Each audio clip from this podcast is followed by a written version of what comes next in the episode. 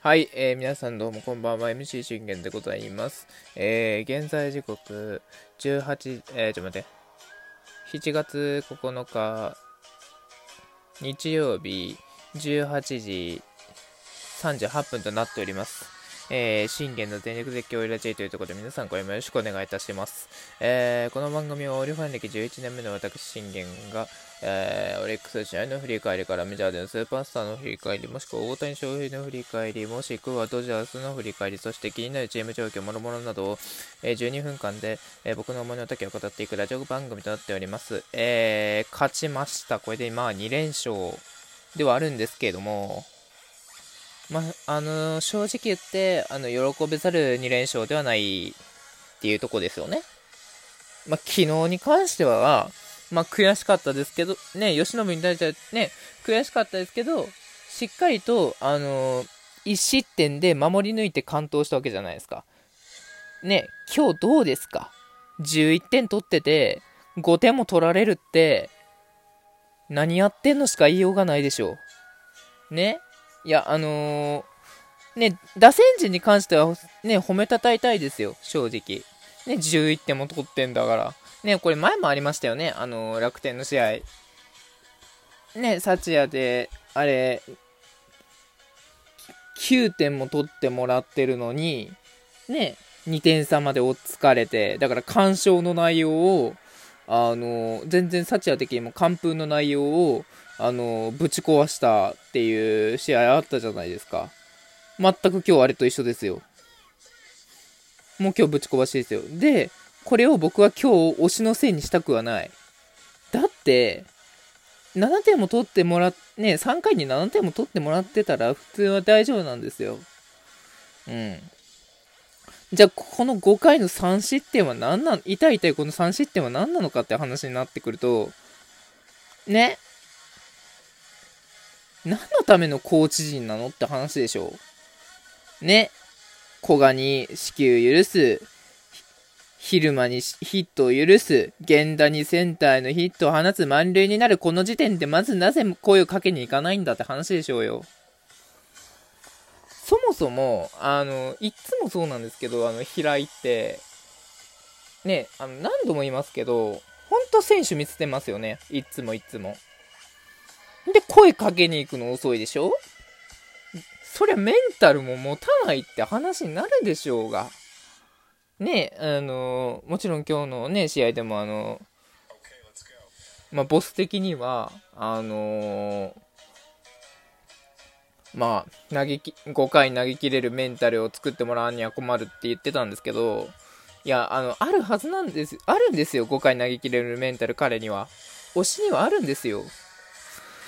ね、しっかりちゃんと、あの、声かけるタイミングを、あのー、あってさえすれば、ね、声かけに行くタイミングが、バラッバラだからこうなるんだって話を僕は、あの、言いたい。ね、見てください。まず、あのー、初回。ね、山岡くんの初、推しである山岡くんの初回。ね、源田、岸、殿崎3本きっちり取りまして、ね、岸に対しては空振り三振、きっちりツーアウト取りました。ね、で、えー、正直これね、初回で取れるかなと思ったんですよ。中川くんのレフトへのヒット。ね、いつもよく言うでしょ？ね？言ってるじゃないですか。ノーアウトからでも、ワンアウトからでも、ツーアウトからでも出たランナーは必ず生かしきれって。ね？生かすってどういう意味かってなると、中川くんヒットで出ます。ね？ギボッチもヒットで出ます。で、ベニーヒベニーが決めきるぐらいの流れ持っていかないと、何のための3番、4番なんだよっていう話でしょ？ね ?1 番、先頭打者が繋いだら、ね、せめてね、まあ、ギボッチがアウトになったとしても、ベニーでまずね、先制点取りに行くぐらいになってくんないと、それじゃまだ君本当に3番とは言えないよ、ベニー。申し訳ないけど。3番打者って、あのー、ある程度の得点圏内をしっかりチャンスをつかんだものが3番になると思ってるんですよね。で、4番に至ってはもう首位打者ですよ。ね、首位打者トングーが、レフトフライって何やってんだって話にな、な、なるわけです。まあでも、ね、これ、安打的には11安打放ってるんですよ。だから、ああ、いい内容だなって、ね、思うわけですけど、初回からちゃんとその内容をやってくんないと。うん。で、まあ、2回も無得点。ね。これも、そうじゃないです。これもそうですよ。ね。ツーアウトから杉本くんがライトへのヒットで出塁しました。じゃあここでノグッティがやるべきことは何なんですか？って考えたら、見逃し三振でバッターアウトじゃないでしょ？せめて振ってアウトになるならともかく、見逃して三振、ちょ、ま、ちょ、待ってく。あ、ごめんなさい、ごめんなさい、ごめんなさい。ね。えー、だからここもそうでしょ？せめてバット振れって。バット振りゃにゃ。ね、昨日あんだけ活躍しました。ノグッティ復活しました、あの、言われる内容じゃないんです、今日は。うん、だって、それを続けていかないと、また2軍に落とされるよって話でしょ？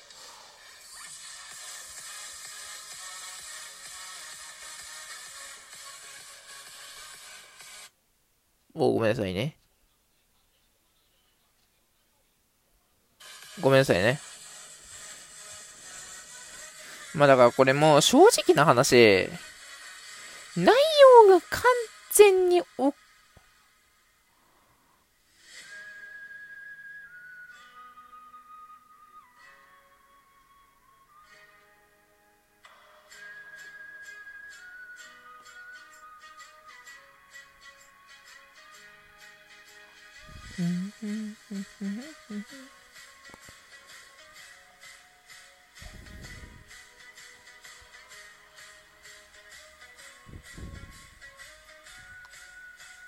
まあだから結局、あのー、何が言いたいかって、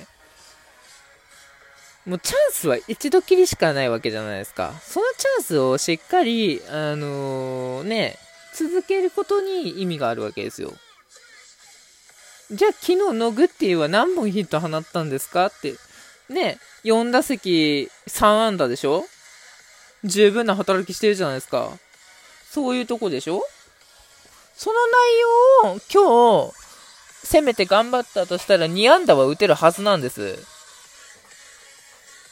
ねえ、こ、この時点でまず2打席、2打席ノーヒットって、あの、正直な話、